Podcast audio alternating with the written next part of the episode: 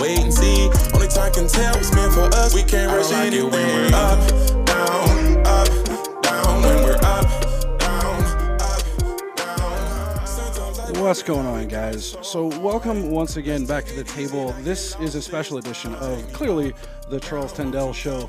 If you don't know how this works, it's all about bringing different opinions, different views, different ideas together and making sure that we all understand where we're coming from and, more importantly, where we're going. Because no matter where we end up, we all got to get there together. So, this episode is brought to you by Prim and Proper Cleaning. If you need anything cleaned whatsoever in and around the city of New Bern, give Prim and Proper Cleaning a call. Give my girl Tammy a call 252 259 2161. Locally owned and operated, veteran owned and operated business. And y'all, she does an amazing job. This studio looks better than it looked the day that I put it together. So it is gorgeous. And thank you very much, Tammy, for all your hard work and everything you did to put this all together. So the conversation topic this evening is Black Lives Matter. What does it mean to you? And what's the basic understanding of it all? So let's just jump into this one and go around my table and everybody say hello. Jim, I think you should go first. Hello. Not to you know put you on the spot or anything. go. Introduce yourself to my audience. Tell them a little about who you are and what you do. My name is Jim Hackett. I'm fairly new to New Bern. Uh, 2017, my wife and I moved here from San Diego. And yes, we do live in San Diego, but we're, we're loving New Bern. Uh, I'm a deacon at St. Paul Catholic Church and involved in several different uh, social uh, programs and ministries, including most recently Faith Connection. I'm the board chair for Faith Connection, a local group of churches and church members committed to bringing betterment to the community. And we were one of the co-organizers of the recent Peace Rally and Unity March, and it was a uh, one of those life-changing moments for me uh, that kind of opened my eyes. So glad to be here tonight. Thank you for being here, Jim. And next to Jim, let's just go Kelly. Go ahead. Yeah, sure. Um, hi, I'm Kelly Rogers. I'm 21. I just turned 21 this week. Party. Happy birthday. Yeah, work. Um, I noticed that uh, when, when we talked in the message, I thought you had said you were 20, and I was like, I can't offer her a drink, so I offered you water. Would you like one? Oh, I'm good. Yeah. I'm good for now. Thank you. I got though. Thank I you. got though. I got you. uh, yeah, so I'm um, freshly 21. I uh, have lived in New York for the last four years, but I am from New Bern. This is my dog Monty, who's joining us too. Um, and um, I, yeah, I moved to New York uh, right after co- or high school at 18, and I went with the intention of going to college, and then didn't because I started working in a lot of social justice. Um, events uh, in the community in New York and just got really involved and had my heart open to uh, the reality of of what's really going on in this country um, and that sort of propelled me forward into this um, into where I'm at now and which is like been working in New Bern for the last couple weeks or I guess months now geez um, doing different Black Lives Matter marches um, and sexual assault survivors uh, have come out with their stories against different local law enforcement. So yeah, I've just tried to support however I can and kind of bring what I've learned in New York down to New Bern. So um, that's I guess like elevator pitch version. Right Yeah. on. Right on. Thank you for being here. Now, Yeah. Tammy. Good evening. I'm Tammy. Um, I'm a member of the community. I moved here in 2015.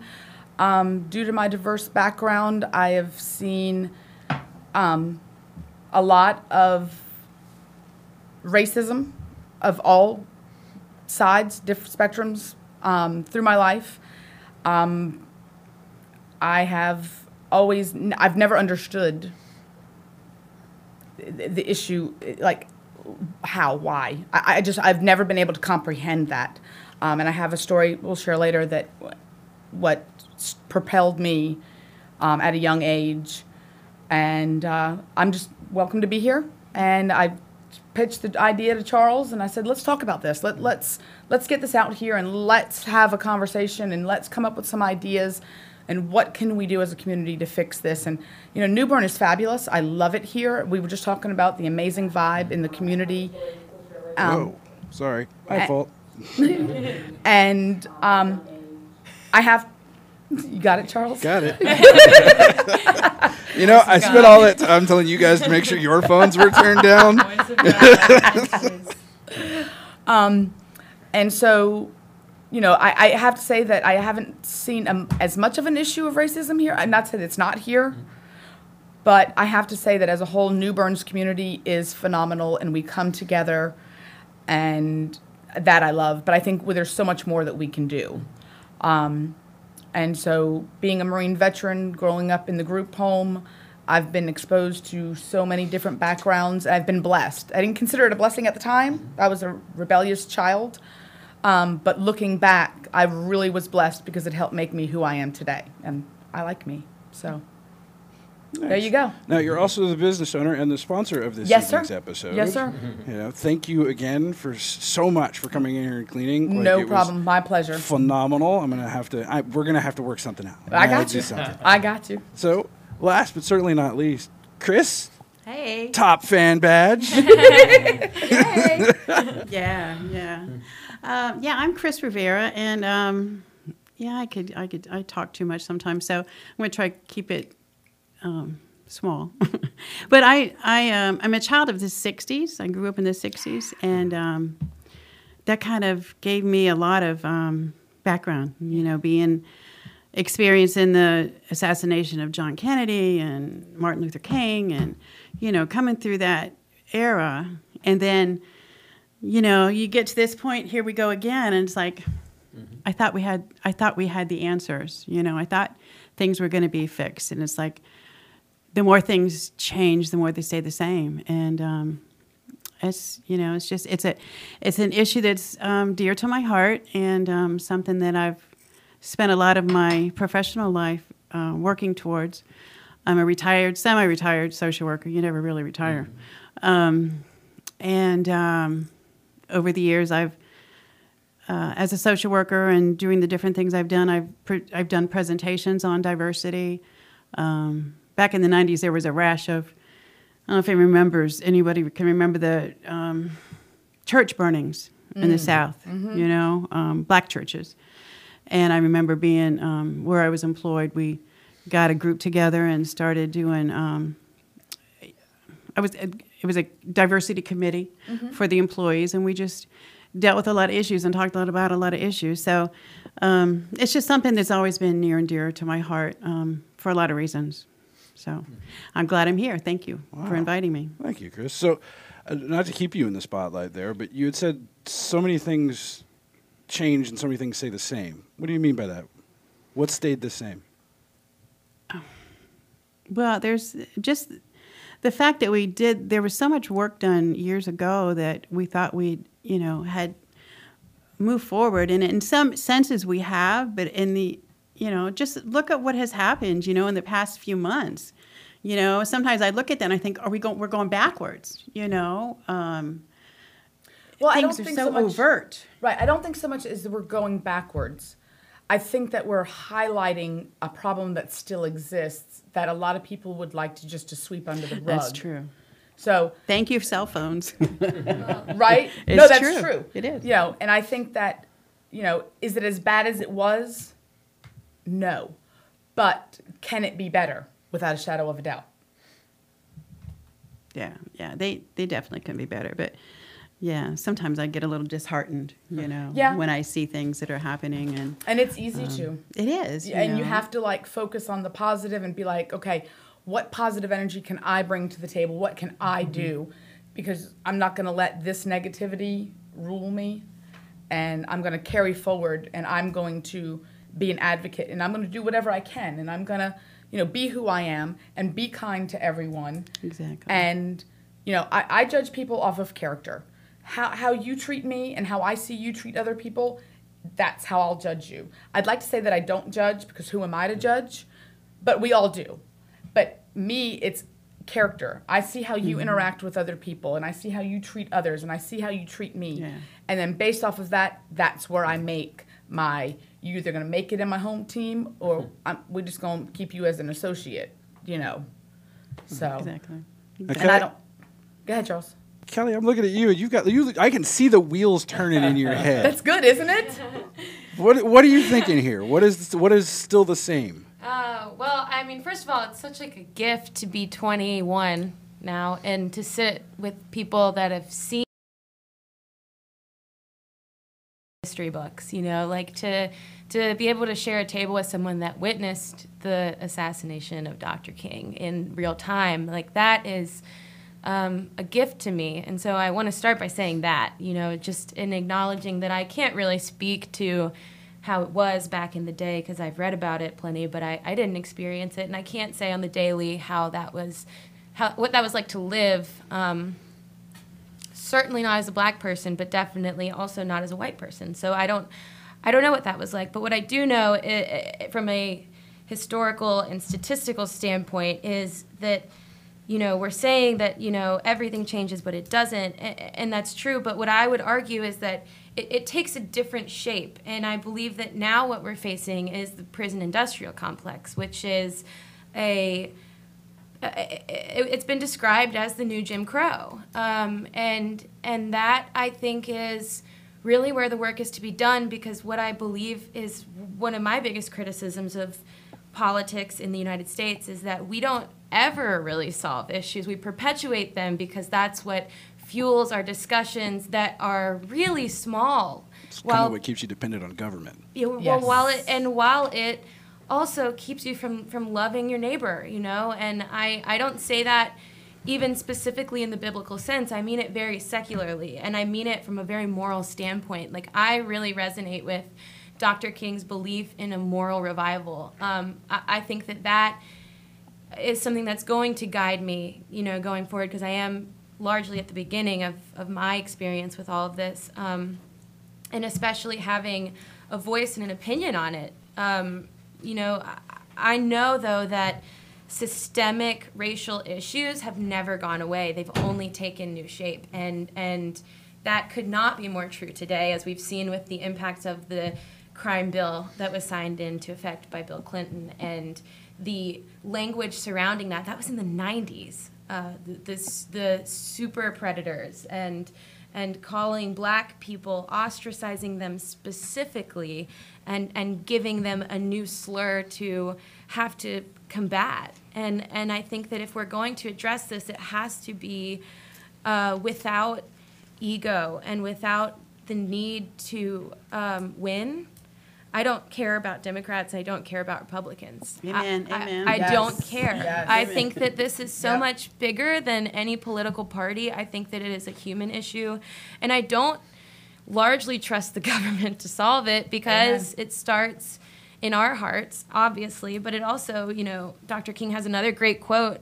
Uh, you know, I, I can't legislate the prevention of someone lynching me. Or no, no, I, I can't convince someone not to lynch me based on their heart, based on the fact that they don't want to. But I can prevent it legislatively in the sense that I can criminalize it and I can make it wrong. And while it might be uncouth now to go around and spew racist, um, you know, racist slurs and, and to overtly become racist towards other people, while we would lar- largely condemn it and say that our our families and friends would probably distance themselves from us. We would be ostracized as a result of that. You know, subversive racism is just as damaging, and calling it a different name has a very similar impact. And so, in order to understand that, we have to acknowledge the cycles that have gotten us here because it's all cyclical and it it um yeah, like I said, it's just shape shifting and it's just taking on a new name, and we've never been able to fix it because we rely too heavily on people that also have corporate interests in their pocket and people that have privatized prison systems and who have, you know, incentivized the American families to be broken up and, you know, contributed to generational poverty. And and I think that it's more than just loving each other. It is legislative and it is largely um, critical though of the government at the same time. You know, it, it's not to say that there's ever been legislation really in place that has helped the black community or marginalized people. I mean, I, I really believe that. And it's always a double sided um, argument, and, and it's always just on the Do you brink. know what causes legislation like that? Please share with the group. Knee jerk reactions to temporary problems. Someone deciding for someone else that I absolutely must take this action on your behalf without fully thinking it through. Right. So they create a law that's designed to fight one thing, Mm-hmm. but then causes all these other things. Do you think? Do you honestly think Bill Clinton in the '90s was setting out to raise the, the incarceration rate of black men in America? Do you think that's what he was aiming for? Do you think he was aiming for for combating what happened in the 70s and 80s where the country was running rampant, drugs were everywhere. We had you name it going on, murders, so on and so forth, and we had wars on our streets in the nation. So he took an action. That action resulted in now how many years later? The highest incarceration rate for black men in America. Black men and people. I mean, it, it's 25, we make up 25% of the world's incarceration rate, and that is sickening to think of all of the people who are serving life sentences for first time non non-violent drug offenses. And so, you know, we talk about this war on drug, we talk about a legislative response to these um, one-off circumstances that, that we can say are one-off, but also it definitely happened in the 50s, 60s, 70s. You know, this isn't like I said, crime has always existed. And and I, I don't think that Bill Clinton I, I don't know the guy. I mean, I, I want to assume that he didn't mean to do Right, that. you would like to think that. I'd like to think. he had a good heart, and that was not his intention. But, I feel also that he had enough time to say this is not working immediately, and that's the issue with that I take with government is this idea that patience has to uh, work. Hold on you a second.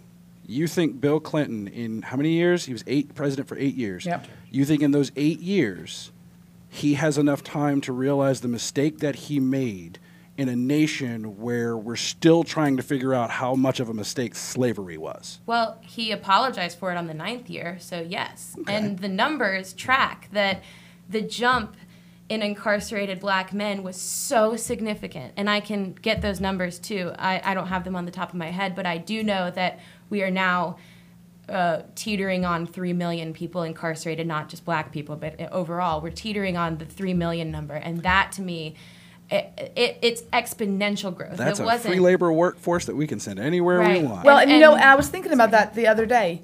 You know, I saw some city workers out in the median out on 70 working, and I thought, you know what? Why don't we have like low risk prison workers, prison prisoners who are serving their time? Why don't we have them out there working and earning their keep in jail? I mean, because our, our tax dollars are going to that. We're paying for that. We're Rona, pay- yo. you know, so get them out there, get them to do some work, save money on the city by getting them to work and earning their keep. You know, I'm sure there's a whole lot of red tape and whatnot going through that. But I was thinking, like, why why aren't they doing that? Why don't we utilize them that way instead of letting them sit around, read books, you know, make phone calls? I mean, the, the issue with that, I mean, that I see is that it incentivizes prison labor, and I don't, I don't believe in that because they're making pennies on, like, like fractions of. Pennies. Well, and there's there's the- ways, right? And there's ways to to Not even fractions of pennies, because Yeah, uh, if I'm not mistaken, they still pay taxes on that. yeah, I mean, Right. it's really sickening the way that I mean, and I understand the the the sentiment, and it is positive, and I, I get what you're saying, but the reality of prison in America, jails in America, is it is so abysmal that you would not believe that this advanced of a country could come up with such an archaic and and you know uh, just um, Barbaric. barbaric, I guess, but also like redundant system. It is Designed slavery with you- a new name. It's in the Thirteenth Amendment. You know, it was designed to. Just sounds like slavery with a few extra steps. Yeah, I mean that's it is what it is. I mean, it's in the Thirteenth Amendment, literally. So Kelly, I don't want to cut you off, but No, Jim, you got a table full of talkative ladies here, and you are, you're going to have to fight to get a word in here. Just like me at home, So, Chris has mentioned so much changes yet so much stays the same. You two are older than the folks at the table, and certainly in, a, in you know with, with Kelly there. Yeah, old, very old. Wise, you know. What's changed? What stayed the same? I had the chance to speak at the rally um, couple, last month, and I, I grew up in the same era, the '60s, and so much happened during the time, and I thought I was involved. I was protesting, I was out there marching, uh, combating stuff, but every time something happened, my reaction was always, "When are they going to do something about this? Who when, they? when will they do something about this? When Martin Luther King died, when Kennedy was killed, uh, when Rodney King uh, w- was beaten down, all these other. Things. When will they do something about this?" Who is they? That's what I'm getting to. Oh, okay. Okay. And then uh, I watched when George Floyd was murdered. And I said the same thing. When will they do something about this? And then I had this epiphany. I've been asking the wrong question all these years. It's not when are they going to do something about this? When will I do something about do this? And there's only so much I can do. But if I start doing my thing, I get you to do your thing, and your thing, and your thing, and our, our thing becomes the same thing, and we start taking direction in, start in, in the same direction. Maybe we can become they, and, and really affect some changes here, and, and take charge of this.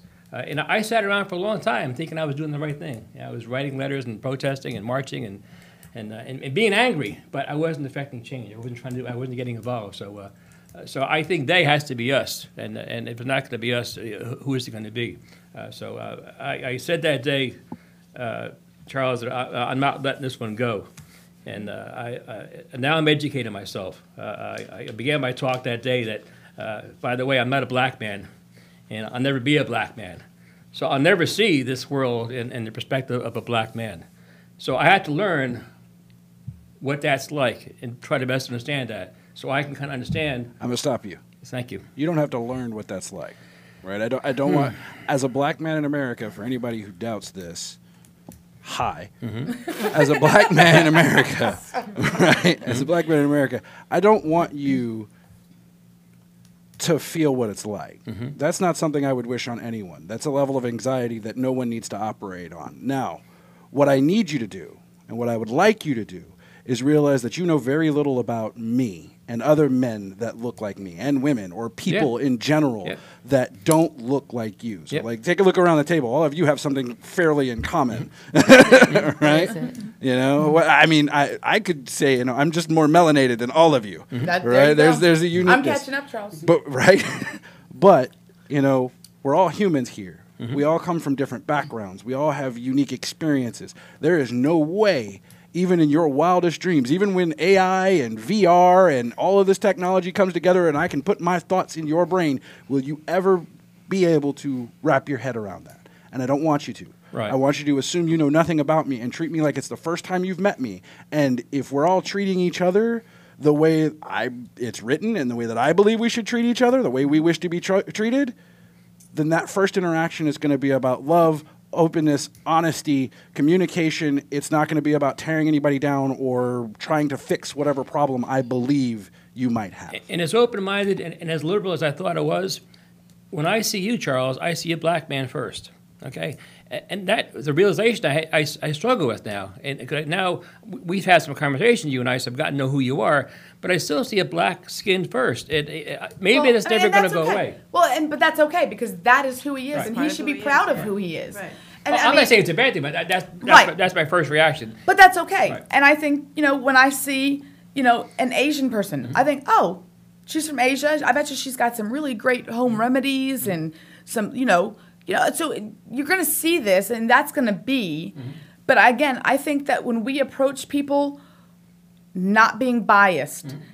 seeing them, okay, here's another human being. I'm going to go up to them. I'm going to talk to them. I'm going to say, hi, how are you? Where are you from? This is who I am. How's and- your mom and them? Right. How's your folks? you know, well, how long you been here? Where do you, oh, you need some directions? Yeah, sure. Where you want to go? You know, uh, just have a conversation with the person.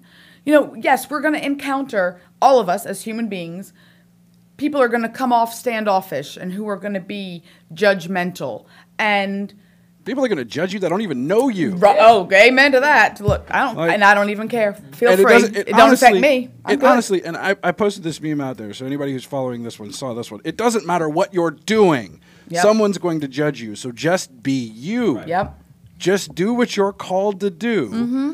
And I'm sorry, let your haters hate. That's how it works. I mean, it's an adult mentality. It's a way of thinking. Mm-hmm. Don't try and prove yourself to anybody else. No. That's where we get into problems, and that's where everybody's trying to keep up with the Joneses and prove something. Mm-hmm. I mean, I think that it starts with when you were speaking about the politics and the politicians and everything that's going wrong with that.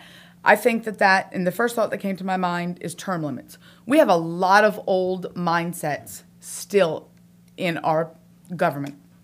I mean, and listen, Now, you can't teach an old dog new tricks, and that's true. there's a root cause to that, right? In order to get to term limits, we got to get to actual involvement that equals voting. Yes, that and equals an everybody needs to do that. I mean, we can all. It's so easy just to sit around and complain and fuss. And I'm trying to keep the swear words. down. I feel like I'm like er er er. You know, we can, it's easy to sit there and do that. But until you get out, educate yourself on who's coming up for election and what do you want? What is the change that you want? What is the change that you want? Educate yourself. Find out who is, talk to them, put forth a little bit of effort. You know, everybody wants to put so much effort into their frigging phones, but they don't want to get out there and educate themselves and talk to people. I, you know. I agree. that's that's very true. But you know, sometimes I feel that uh, uh, a sense of hopelessness, you know, power, lack of power like to do anything. a You're Goliath that's so You far away you can't do anything with. Yeah. Yes. Exactly. You know, did, you know what is sticking in my head? Um, just that happened this past week. Did I make sure I got it straight? But did we not just um, somebody suggesting that we undo one of the things that Obama did as far as um, the redlining and and you know your community where you can live. I you heard know, something you're gonna that. you know people of upper economic levels or whatever aren't going to have to worry about Oh, yeah. lower income people. M- mm, What, that is what is that? I. Yeah, mean, what is that? they're- Is that not backward stepping? Is Yes. And that's where okay, so and I see I see where you're coming from. Oh. And I worked with the government for some time and it was very disheartening and that's why I walked away. And that's why I came to New Bern and was like. But see, that's what know, I'm saying about the right. hopelessness But and it- feeling that you are powerless. You right. can't do anything. But guess what? You get you need to remember that we as the citizens of the United States, there are more of us than there are politicians. So all it takes is our vote. All it does is our vote and getting educating everybody the importance of voting and pushing it. And you know, I'm not saying push your agenda, Right, but right. vote. You vote how you want to vote. You vote how you want to vote, but you're voting, and that's what I care about. I also- And let's make that change and get people in who are on the same mindset of where we should be. But there's that apathy. I, yeah. you know that you that there's so much of our population that are apathetic because my vote doesn't count. It doesn't matter what I Well, vote. and that's And that's, the conversations that we need to have, and that's what we need to do to get out and let people know. You know, my son right now is working with um, low-income college students who get academic scholarships, and he's helping them to, you know, taking low-income families and helping them have the best college experience and make the best at it, at it and helping them find the programs to help them become the best because the low income you know and the low income profile people, they really don't make it to college. They end up going to, you know, technical school, technical school, or they go straight from school to work. You know, and even though they may have that mentality and they have the intelligence to do it, they don't have someone advocating for them and saying, "Listen, you are really intelligent and you could go to college and you could make something and you could do better for yourself." You know, there's people out there like that, and that's what my son is adv- doing right now, and he's helping those people.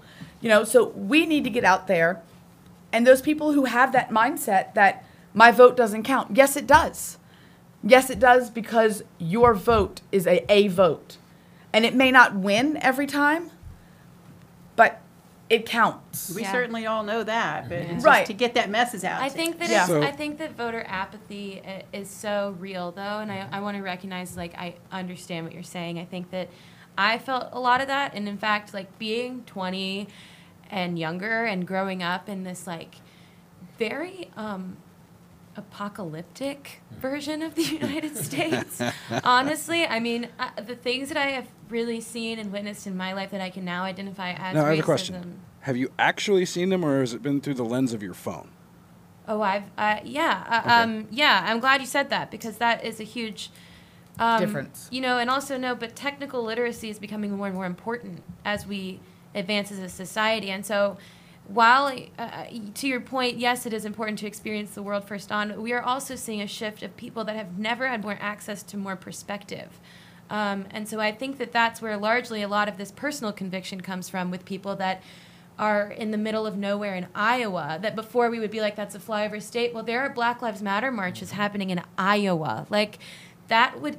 That kind of reach and that kind of empathy that is being stimulated through phones is something to really consider and think of. But yes, personally, like I have from a really young age, even being here, you know, I grew up in New Bern for 18 years, and I have had many experiences in my elementary school, um, which I, I, don't know if it's appropriate to name it, but it doesn't matter. It, it it's just this.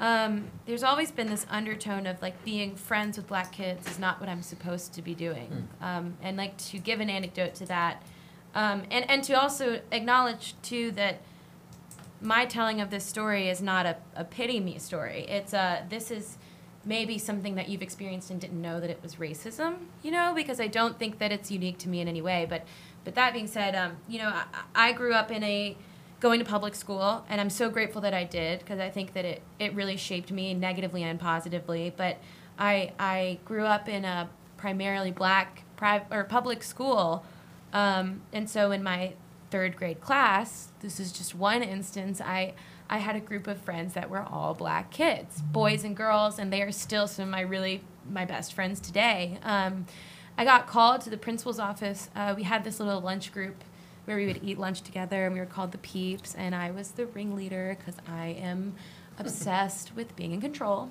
and, um, and and we had this like amazing friend group, and and I like I said I keep in touch with them to this day, like, but it was largely a, a product of circumstance because I'm in a classroom full of a bunch of kids, of course, those are going to be my friends.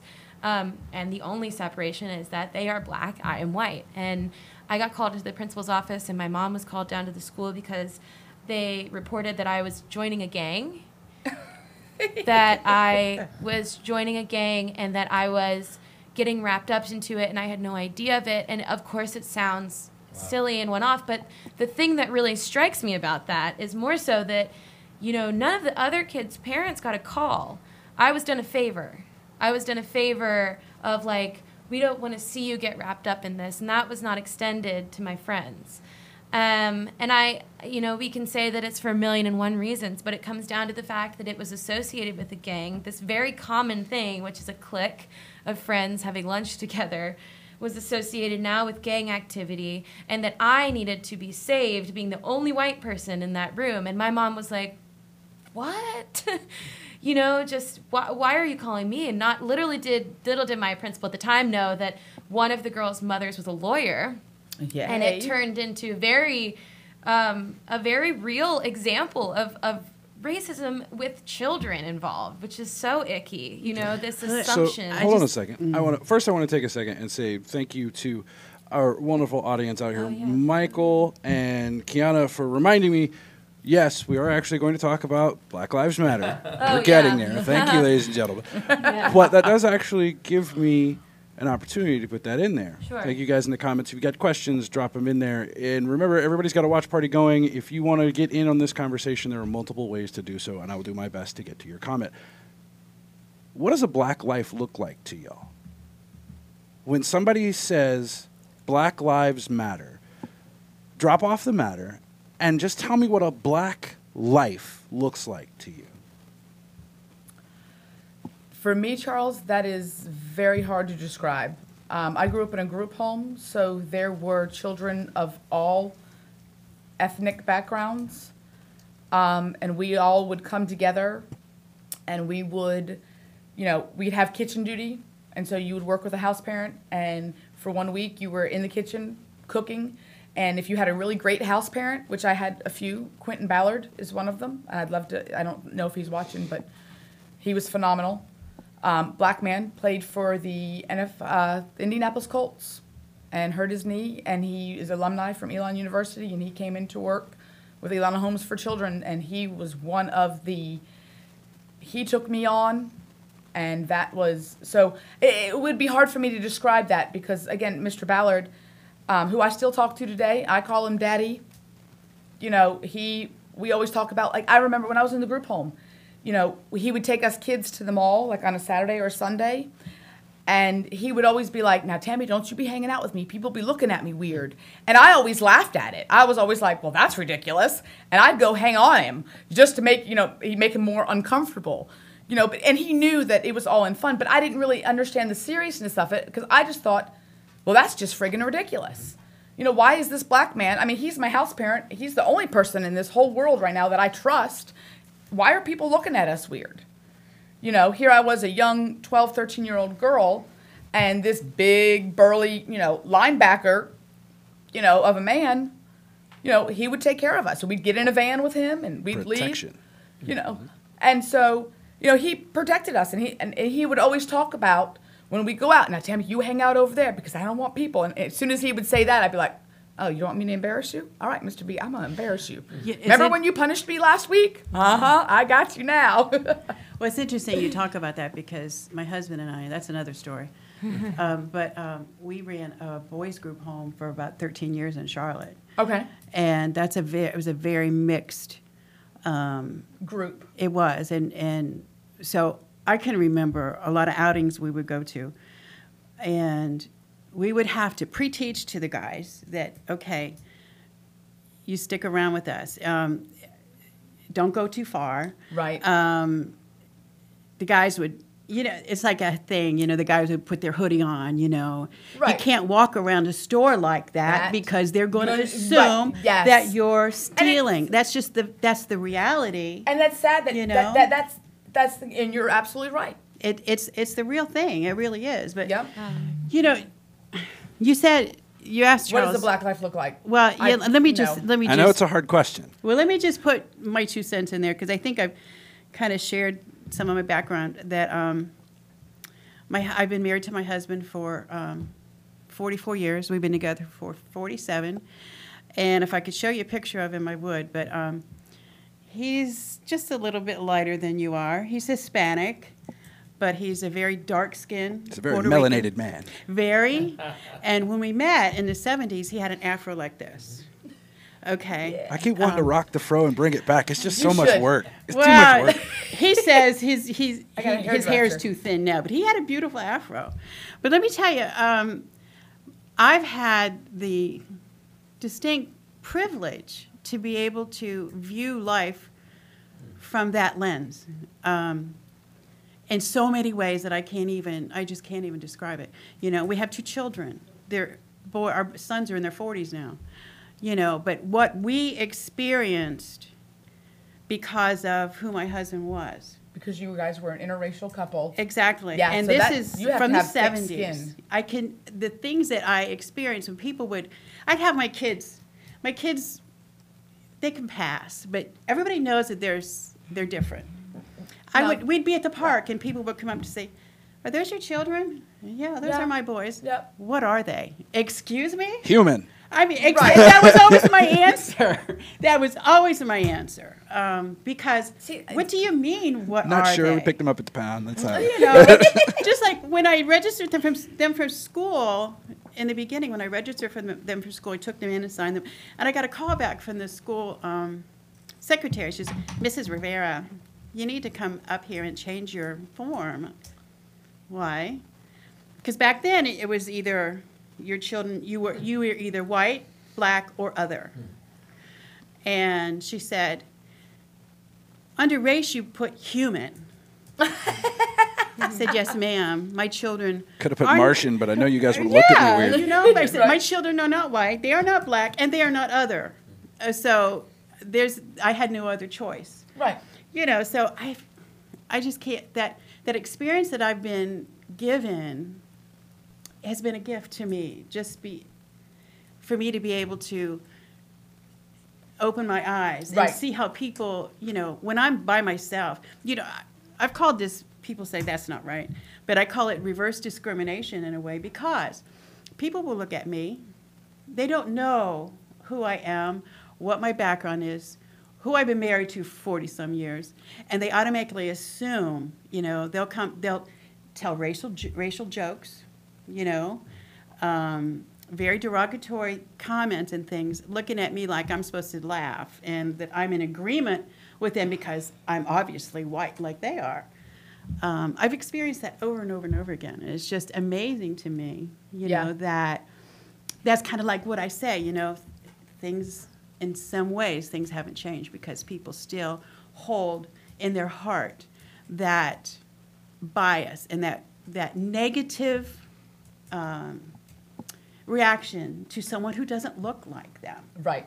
You know, and that. Okay. How do we do that? How do we change that? I mean, and to directly answer the question about, you know, what is it in the definition of the movement? No. What does a black life Outside of matter? to you? I think that it's anybody that has black or brown skin, honestly. What does Okay. that look like? Like what is the uh, not the black or brown skin portion? It is very But when you directly. when you hear about when you say black lives, yeah. what kind of lives are these people living? Oh, well, that, I mean, I think that that largely comes from our own experiences. And to me, that is an array of things. I mean, it's difficult because I know statistically, like, black lives are uh, more uh, disproportionately affected by generational poverty. So to say that I don't see the poor side of the black community alongside the rich side of the black community would be a lie. I, I see. Um, I see potential. I think, I see. I see the opportunity to define yourself differently um, in the sense of like, I, I try. I think to, um, you know, as much as I try, I don't think that that's necessarily like always true. But I try to see that, you know, um, in the same way that I would not describe white people as a monolithic being, I don't see black people as a monolithic being, being that they are as diverse belief wise, you know, um, occupation wise, you know, I, I, it doesn't have a single definition to me. But So I think I think based on my back, what I've experienced is that based on the color of your skin, people make an automatic Yeah. judgment. Period. to you, to, to It me, doesn't. It's not So I- economic. right. It's not. It's the color of your skin says something to people. And Charles, if I may, uh, it's a, and it, that is a good question, a tough question, but when I see that, to use a baseball analogy,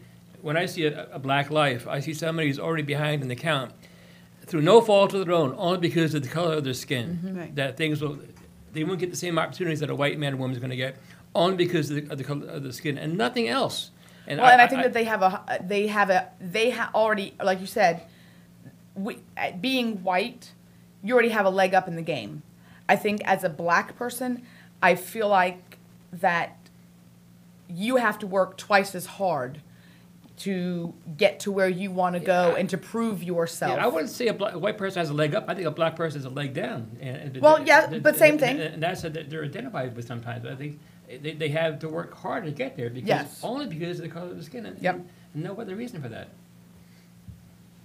I got all my family on here. I see. it's also just like Hi, not fam. doesn't feel in any way like I, I guess like my hesitation around that question is that it doesn't feel like it's my place to um, define that kind of thing uh, simply because I I think that there is like a lot of um, a lot of innate like you were saying you know like you said it is just based solely on the color of their skin like i i know that for me that is not the truth for the majority so And that's, where we all want to be. where you know, that's where we need to. That Yeah. would be that would be utopia. You know what I mean? yeah For people definitely to be, to be But, able but to see as you said too, Kelly, you're, you're 21 and you haven't seen the things that we've had. So- Totally, yeah. And when, when I met you, at, But if she keeps doing what she's doing, she won't see Thank them. God for that. And and I, when I talked to her at the rally, I said, we're so desperate to get young people involved here because their minds have not been spoiled or, or, Exactly. or, or, or horrified by what But we've here's experienced. here's the thing I want to point out, and this is this is where I think the real problem is. Mm-hmm. Not one of you at that table saw a black life as a man that grew up in a two parent household, had a nurturing home environment, and has the privilege to say or do what they want. And you're sitting in my studio. Mm-hmm. You are assuming that black lives begin in a position where they cannot succeed or have other reasons that are hindering them from success. i wouldn't say But that. I, I think that a lot of that's true, Charles. I think I no, I just think that in general, you said a black life, ju- and I took that as a general term. So when I say that, I feel that automatically that society, you, uh, you know, you're lower on the totem pole, and it doesn't matter how great your parents are. You know, yes, does that help? Does that help shape who you are and how you handle things? Yes, but I think like in general, and you can't say Charles that you haven't walked into a place, no one knowing where you come from, who you are, or what you stand for, or who where your heart is at. But automatically, because you walked in and you were black, that you automatically got attitude. So I think that and again, I, I experienced it firsthand. Friend of mine, his daughter was missing. He's a black man, and he was getting no help. And this happened here in New Bern recently.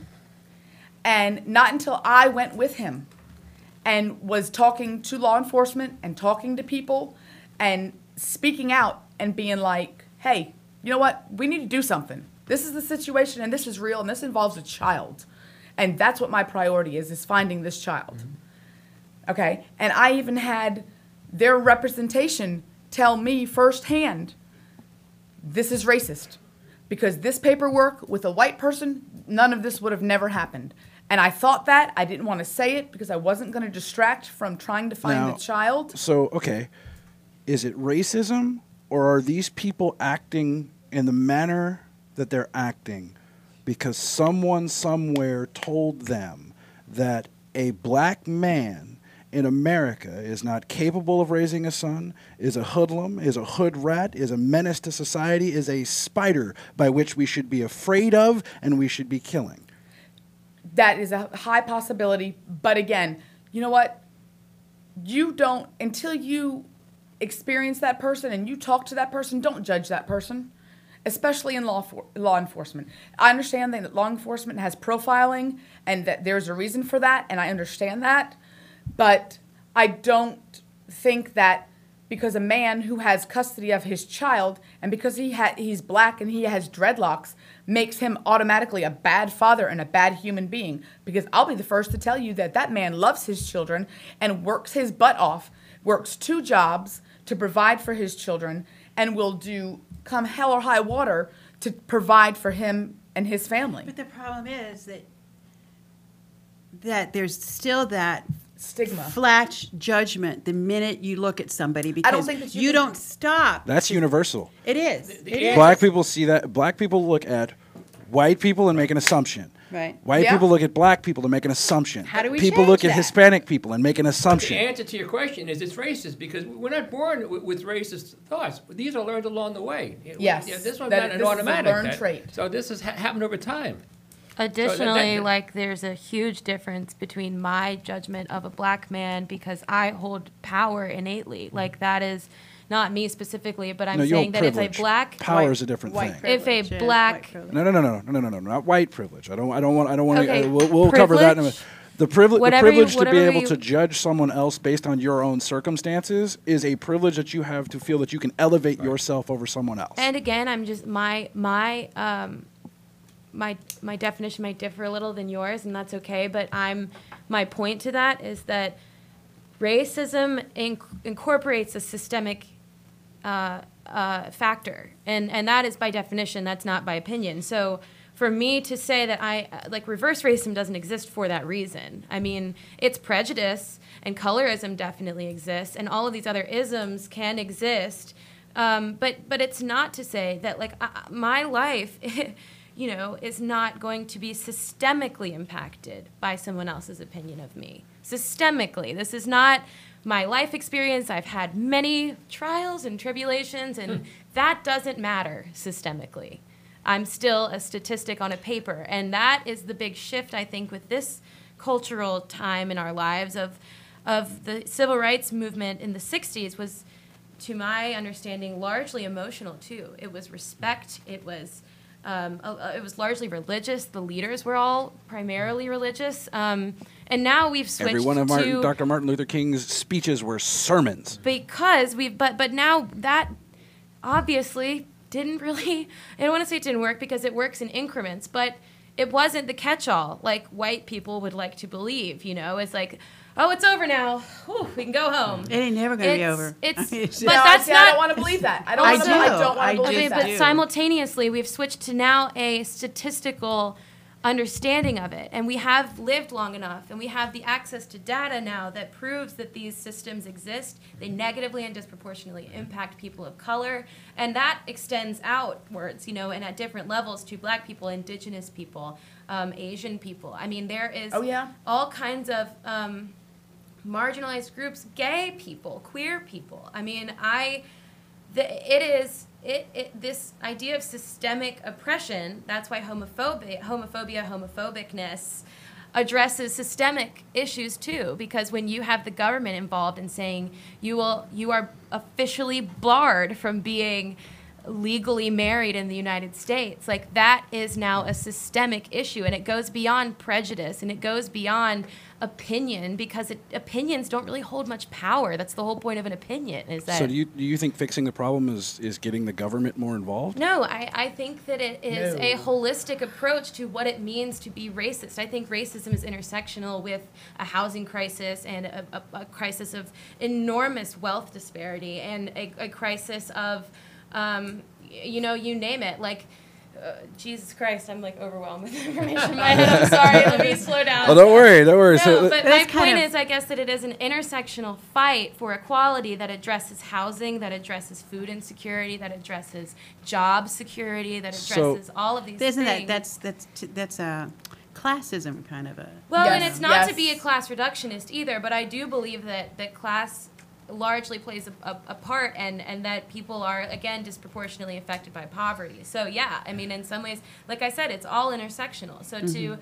say that I, I think that in some ways we are fighting the wrong battle legislatively i guess is my point. Mm-hmm. I think we're fighting the wrong battle legislatively because we're trying to legislate emotions which has never worked it's just never worked. And so how do we move forward? We start taking reduce the size of the approach- government Yes. and actually vote for people who are going to continue the the idea that we need less involvement from external sources from people in other places of the country that are telling us what we need and allow us to interact with each other on a one-to-one individual basis. And that's one option, but unfortunately, at this point in time, like I, I'm gonna bring in the media to this uh, corner of the argument because I, I've seen the way that media has infected my family that lives here and mm. injected that fear into their hearts. And when we talk about going backwards, that's the crux of going backwards. It's not what Donald Trump says, because I personally can have my opinions on him, but at the end of the day, he's not making me do anything. He's not making these people say or do anything. If he's creating the space for them to come in and feel safe by that narrative, that's another discussion. But largely it's the media saying you can blame all your problems on this man and that is so oversimplified and and and mainstream media has also given people the permission to believe that they in some way understand this incredibly multifaceted issue that has plagued America from the jump. So you think that Bobby Joe down the road, who's going to say racism's over, we should just stop talking about it, really understands the breadth and the depth that it that that allows racism and gives racism that vessel to exist in. Like I don't agree with that, and I think that and like on the same side of that on the other side of that same coin do you think it's giving you the ability to actually understand the problem no.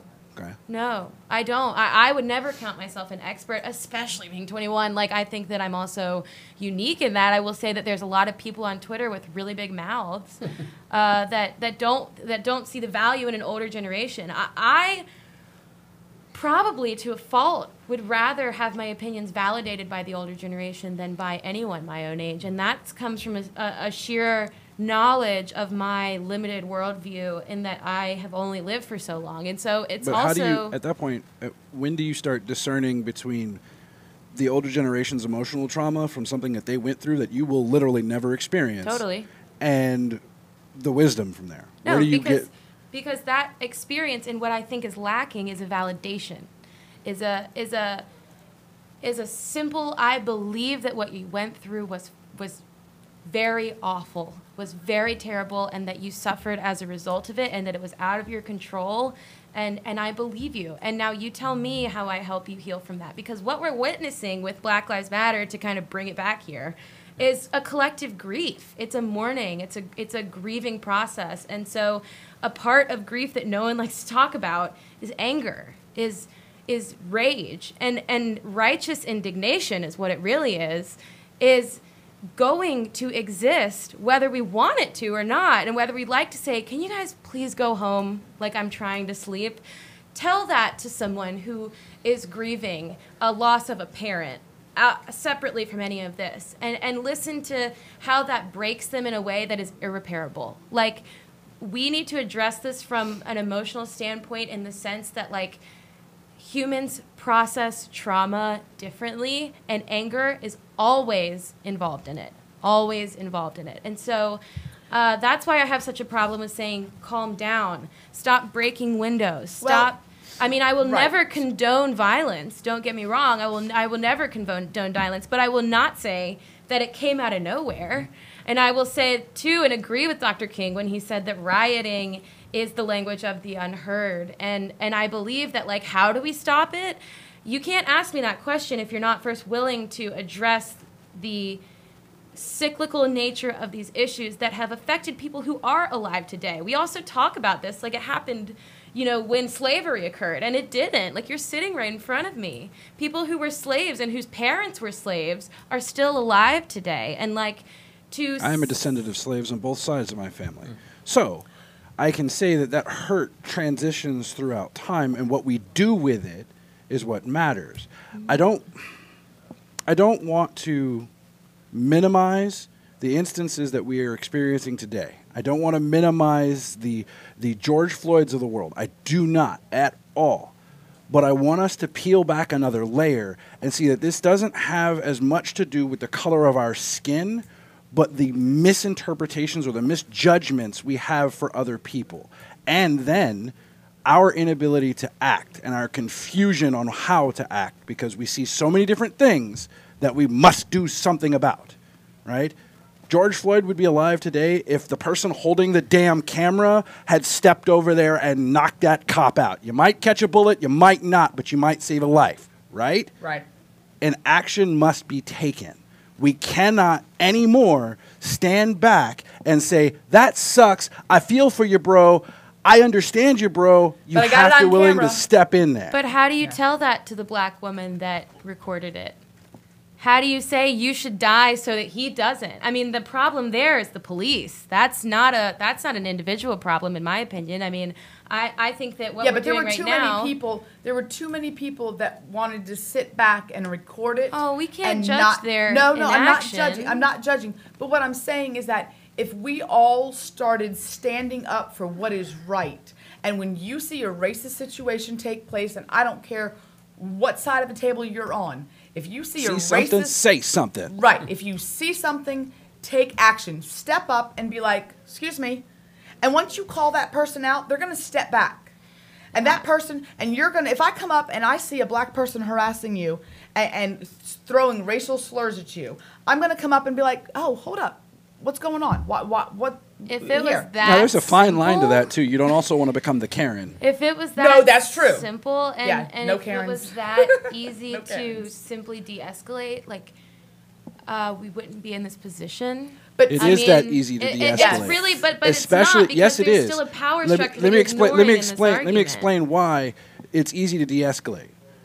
The sheer fact that you step in between two people that are arguing, that are fighting, that are at attention, is de-escalating because now they're confused. Now they're like, wait a minute, this is something I haven't seen ever.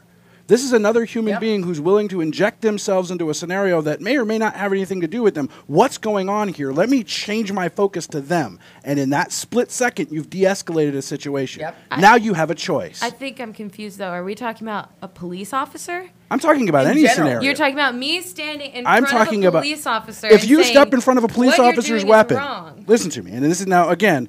These are my personal views, so I don't condone Yeah. anybody going out there. If you choose to want to do this, it's on you. I'm not telling you to go and risk your life, right? If you're not comfortable with it, don't. But you need to be willing to.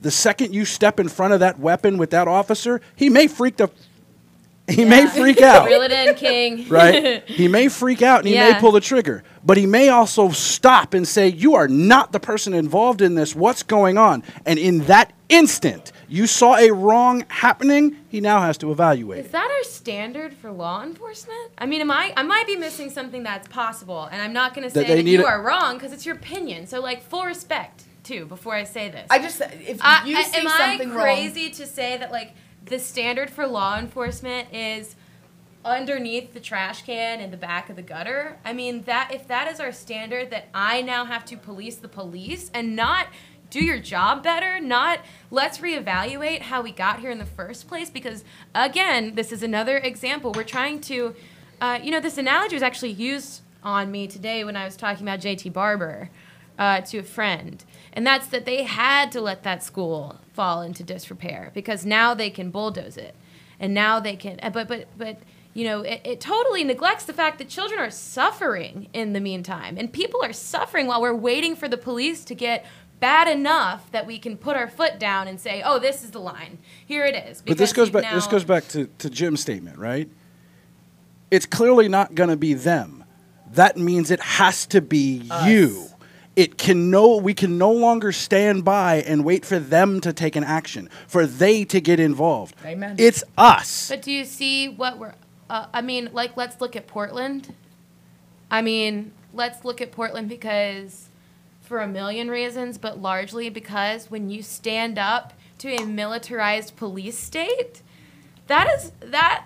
uh, Like, I I just want to make sure that I'm like on with you guys here because I have seen so many pictures of mothers with busted teeth and bruised bodies and lacerated what? faces Guess what? a- a- from doing that. So what you're asking of people is to put themselves in harm's Would way, you remember- not If it was your police child, do a better job. Like I'm willing to die for this. Like let's be very clear here. Willing to die for this. Don't get me wrong.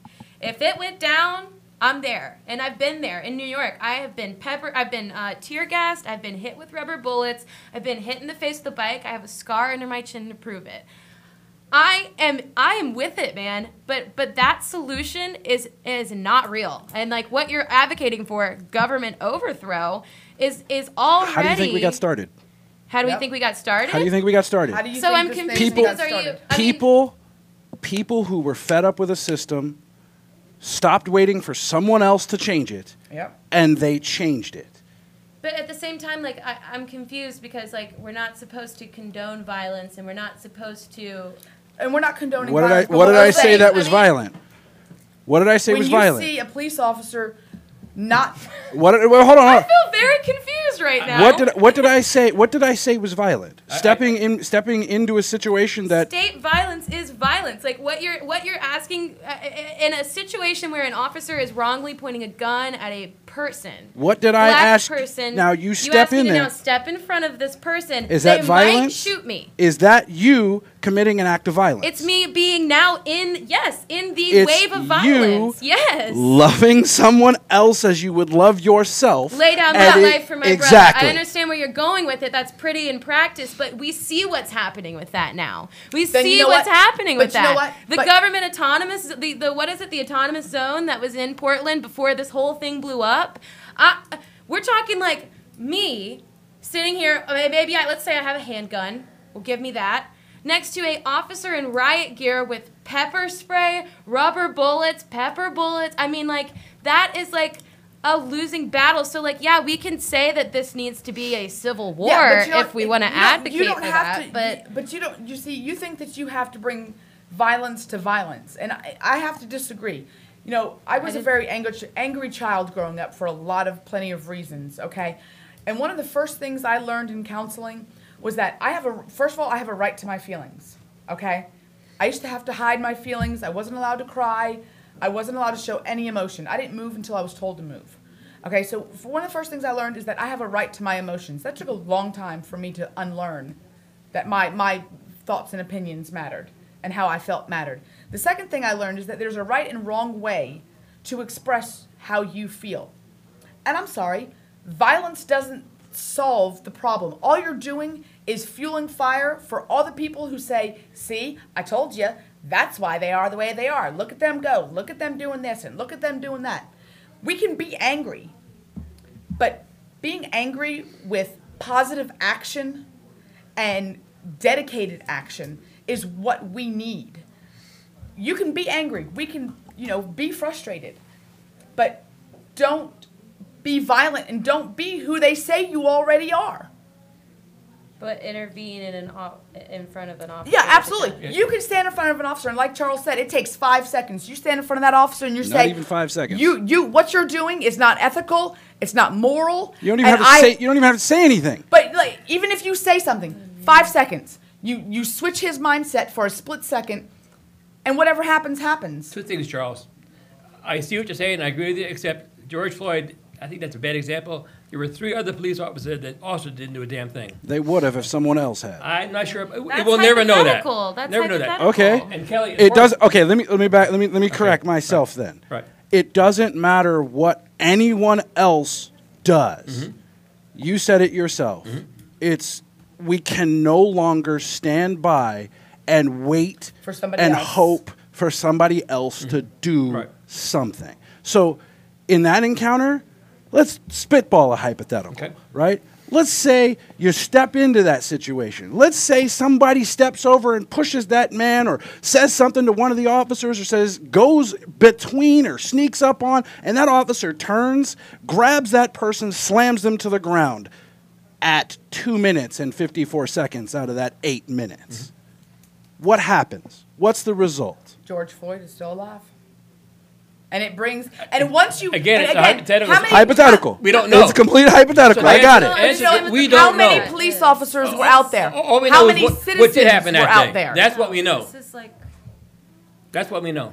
And How- going back to Portland, yeah, get them credit for coming back again and again every day, in spite of what's up against. 100%. So, so that's why. Girl, I, that's what I'm saying. I- I'm they're- a an in the streets kinda of not- girl. Of not walking away from it. They're getting Yeah. the shit, the hell beat out of them. Sorry, You tried to censor yourself after you said it. That was great. Too late. no. But they're back there every single day. And my son lives in Portland. He's out there as well too. They're back there every single day, in spite of what they're going through. And they, so they have not walked away, Charles, and they're, they're going to keep doing it until, until they get changed on there. I guarantee Yeah. it. And and to to kind of just counter that, I'm like confused because the broad condemnation of violence is is like that we are supposed to take it now too. Like we show up and they show up and they're in riot gear and I'm standing just like I am Yeah. here and you're gonna you're gonna I, I'm supposed to take it. I mean I'm confused because if I'm not being violent and and this isn't me imposing violence on what is state violence, which is so unconstitutional. Like, you know, I,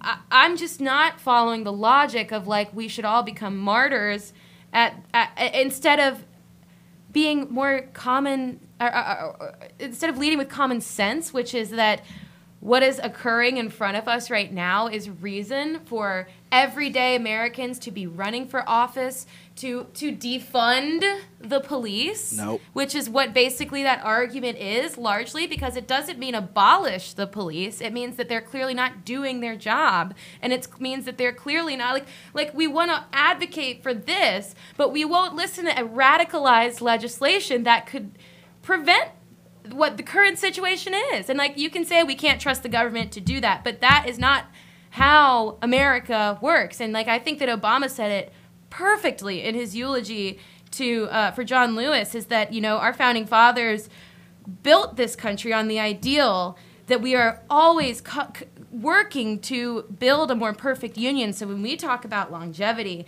and we talk about fighting apathy, which is also largely what we're against, uh, we're talking about how do we transform this place? How do we bring in a new justice system that looks nothing like our current one? How do we bring in a new police force that operates as actual police and not as 12 supplemental agencies that exist and are underfunded and are grossly disrespected, you know? I mean, the, the By the citizens standing career up. of a social worker, for instance, I mean, that is not seen as.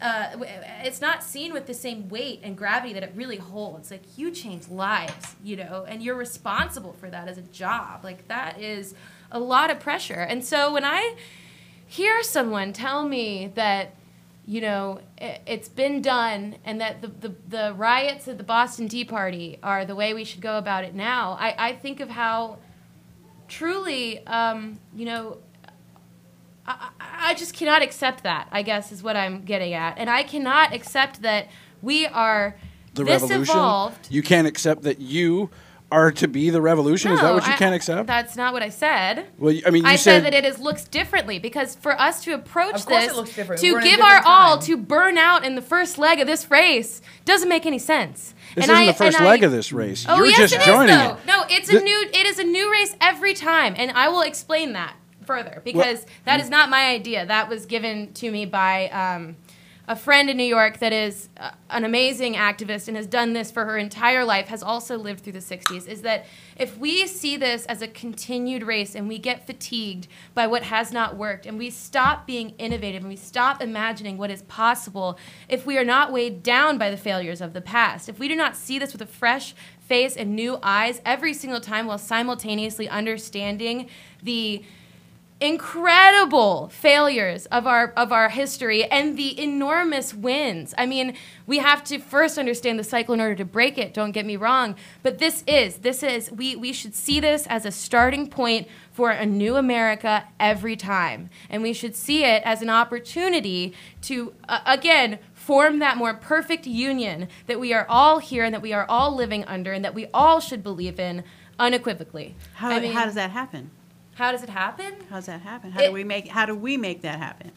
We believe in it. Good first of question. all, first and foremost is that we believe in it, and I don't that think we, anybody. De- I don't think anybody disbelieves or doesn't believe in a more perfect union. If everybody at this table and everybody that I know didn't believe in that, they wouldn't be engaging in the world that they engage in right now. So everybody's on that same page, but everybody has a different opinion as to how we go about achieving that more per- perfect union.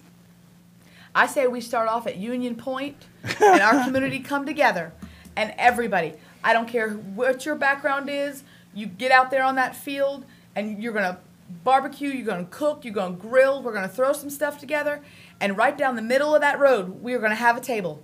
And that table is going to stretch. You know like they do that little get up Mercy on middle. Right, right. There you go. But that table's going to stretch down Union Point, and guess what? Everybody's going to come to that table, and we're going to share food, and we're going to sit down, and we're going to talk, and we're going to get to know one another, and find common ground. The citizens of our community is where it starts. We're t- I'm tired of people waiting on the government. I'm tired of, you know, thinking that the government is going to fix this, and it's not.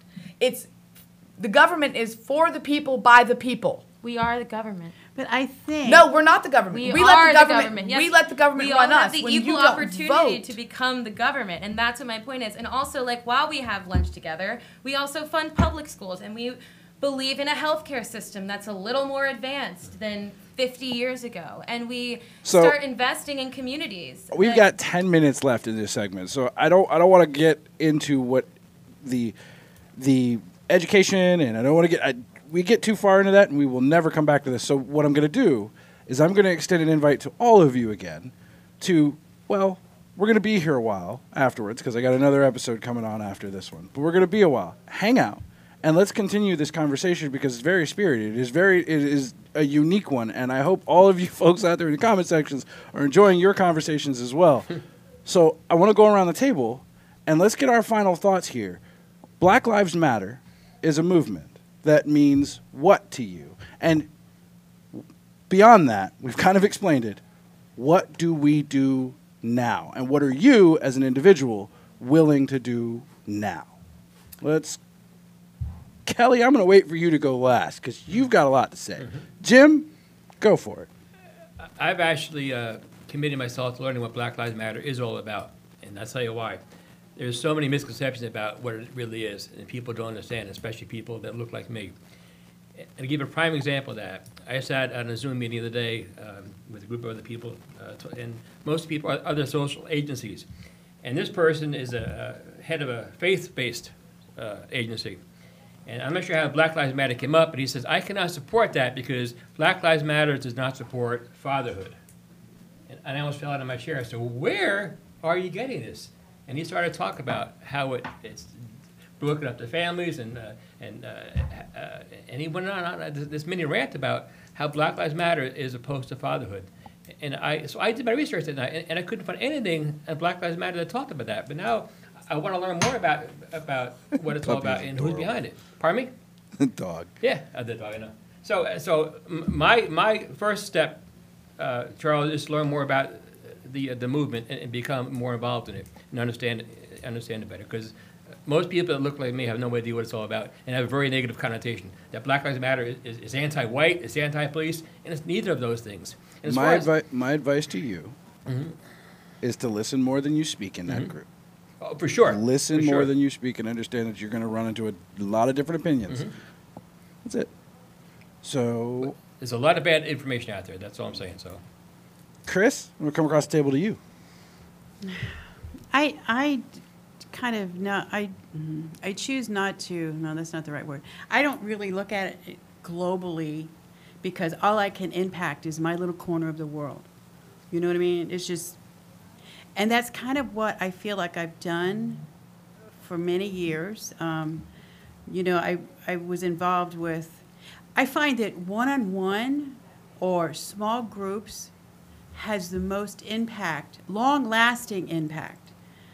Um, you know, I was in, I've been say. involved in doing um, tra- diversity training is what they used to call it. I don't know, you know, but you know, doing like different exercises and and and um, not exercises, but different scenarios. You know, I used to teach a, a, a we we had the mask exercise where and, and it's funny because here we are with masks but you know it was a group of people who would sign up who would come to my workshop and our workshop my husband and i and we would give people an opportunity oh are you, you want to have a mask or not have a mask? And we literally had like halloween masks.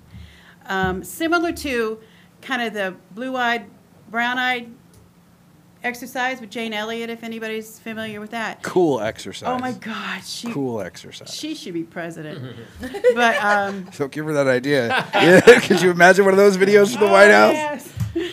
But um, you, having this exercise and having people the experience of putting on a black mask and saying, "All right, you mask people can't come into this village because of whatever," you know, it's it's it's a played kind of thing you know it's it's a theatrical kind of thing that but it's experience for them to understand what it feels like to be excluded because of the color of your mask or you know we've done a lot of those kind of different exercises with people and those seem to have always had the most impact because it's a, Hands-on. it is it's a one-on-one and you it, you can talk all day long until you're blue in the face until you, Right. you know but the experience of knowing what that feels like to be excluded because of what you look like or whatever.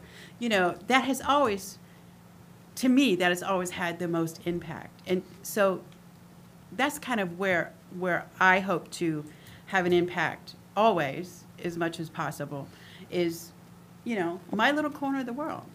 I i can't i can't do anything in in you know, California or wherever, I, I can impact my corner of the world. And, and when I hear a white person who assumes I'm whoever they assume I am and, and decide to, um, you know, talk negatively, whether, you know, be black or Hispanic or, you know, you know, and, and use words and, you know, derogatory terms and, in my corner of the world, I'm going to say, hey, wait a minute, you know, and I'm going to address that because we're we're one on one, and that's not cool. And why do you why do you feel that way? To me, that's the only we can't affect a whole lot, you know, as one person, but that's that's my world. But so I, when I so I'm a combat veteran. When I first got to Iraq, I was there to to represent my country and to fight against terrorism and to to find weapons of mass destruction. And by the end of the first mm, week or so, I stopped feeling like Captain America and felt like, man, how am I supposed to do all of this? And I got nervous and I got scared. And then I realized that that fear and that scare, right, could potentially get guys that I was really fond of killed.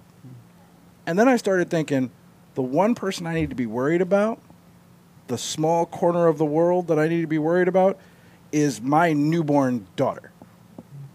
And when I did that, that was my mission. That's who I was protecting. That's all I was focused on. That was all I could have changed. That was my lane. Everything else got easier and everything else Yeah. got better.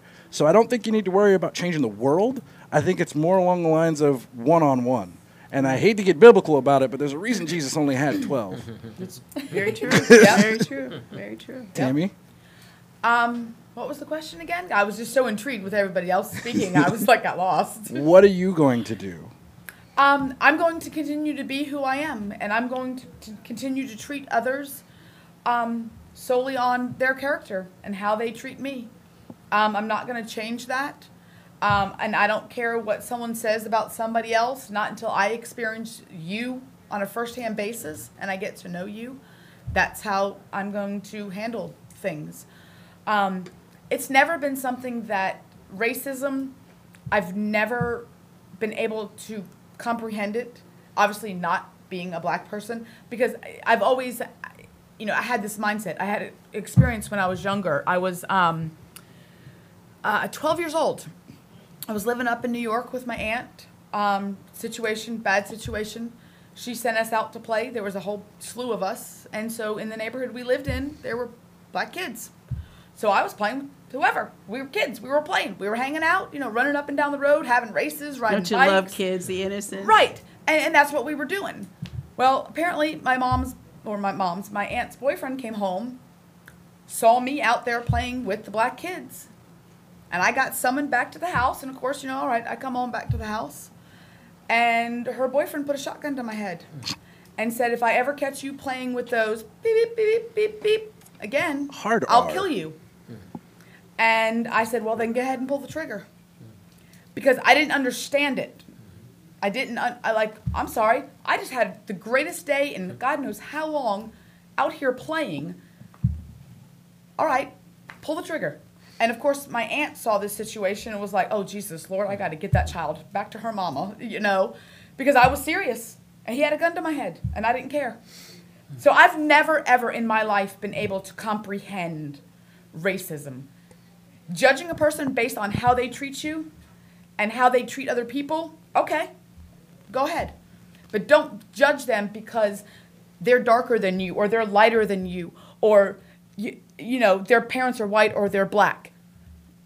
You know, I, I've seen people from poor, poor, effed up situations, and I don't care what color they are, and I've seen them fight their way to the top, and they're doing so much better than they are than they were four years ago when I met them you know and then i see So- people who just want to hang down at the bottom and, and feed off the bottom. All right that's your choice. That you do you.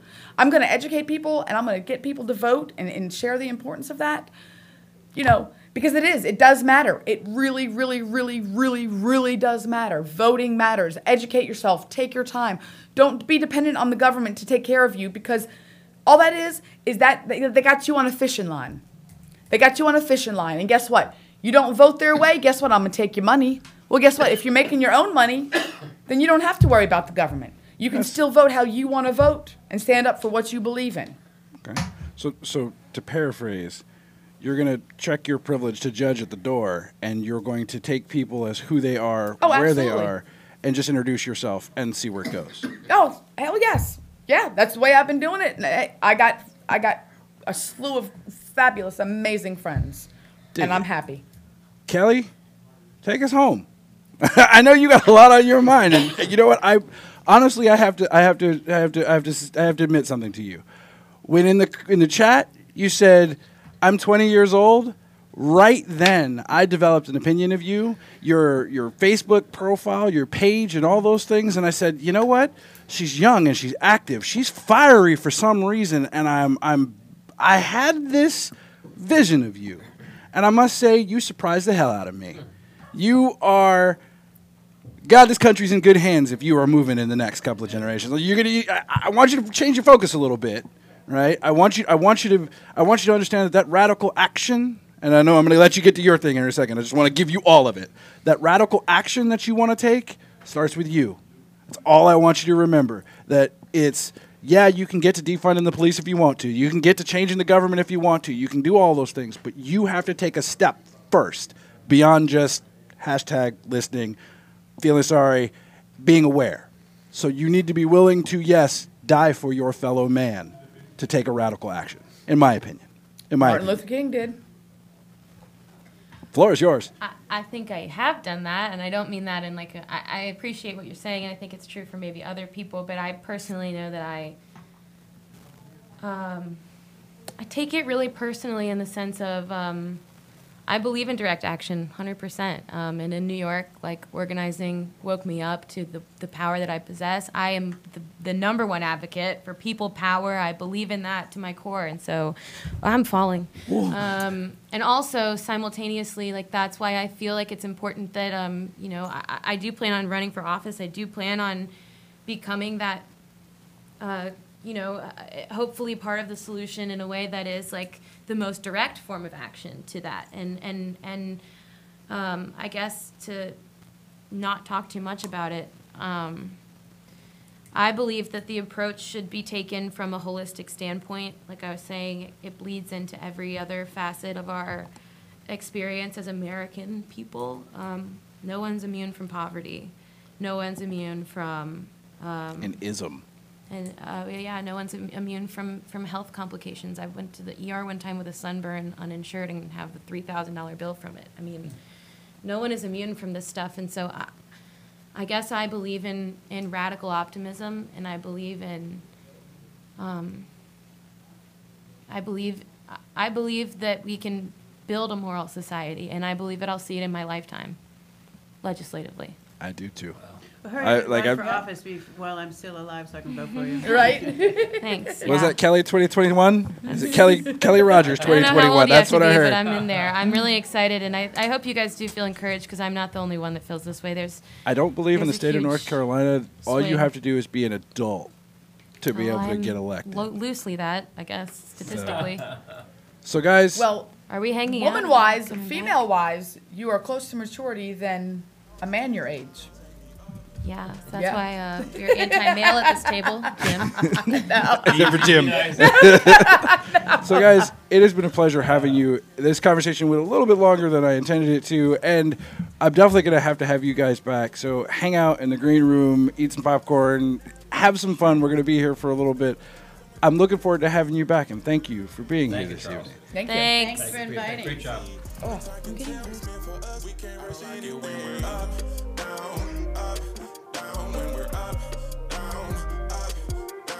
All right, New Bern. So, oh wait, my camera's not working. Let's try this way. So, since my camera's not working the way that I need it to be, it should be over there, but it's right here, and I'll do it this way. I think everybody gets what my stance is. Love each other as you want yourself loved, and engage with everybody like you know nothing about them. And just present who you are, accept them for who they are, and if you see something, get involved. I'm not telling you to be a Karen. I'm not telling you to go out there and call the police on anybody, but we can change the hearts and minds of people. We have to do it, and we have to stop waiting for everyone else. Jim, thank you so much, man. Guys, that's it for the Charles Tendell Show. Hang out with me for a few minutes. If you're going to be out on the New Bern Live page, we got Jay Sky and the next episode of the Skybox coming right up next.